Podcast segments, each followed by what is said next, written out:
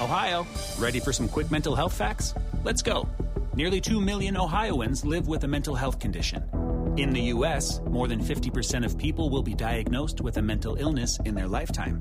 Depression is a leading cause of disability worldwide. So, why are some of us still stigmatizing people living with a mental health condition when we know all of this? Let's listen to the facts and beat the stigma. Ohio, challenge what you know about mental health at beatthestigma.org. Hello, and welcome to This Day in History. Here's what happened on March 1st. It was a crime that captivated the nation. 90 years ago today, the 20 month old son of aviation hero Charles Lindbergh was kidnapped from the family's mansion in Hopewell, New Jersey.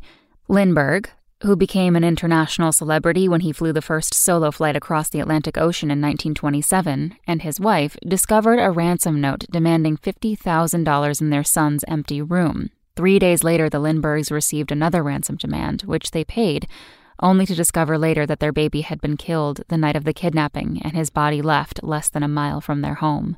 Surprising fact in the aftermath of the tragic murder, kidnapping was made a federal offense.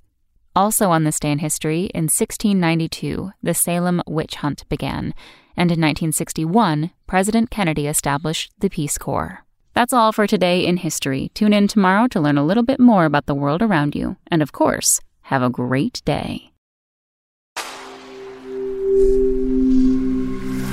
Spoken Layer. Want to learn how you can make smarter decisions with your money?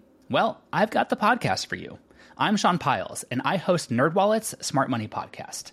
Our show features our team of nerds, personal finance experts in credit cards, banking, investing, and more. And they'll help you make the most of your money while cutting through the clutter and misinformation in today's world of personal finance.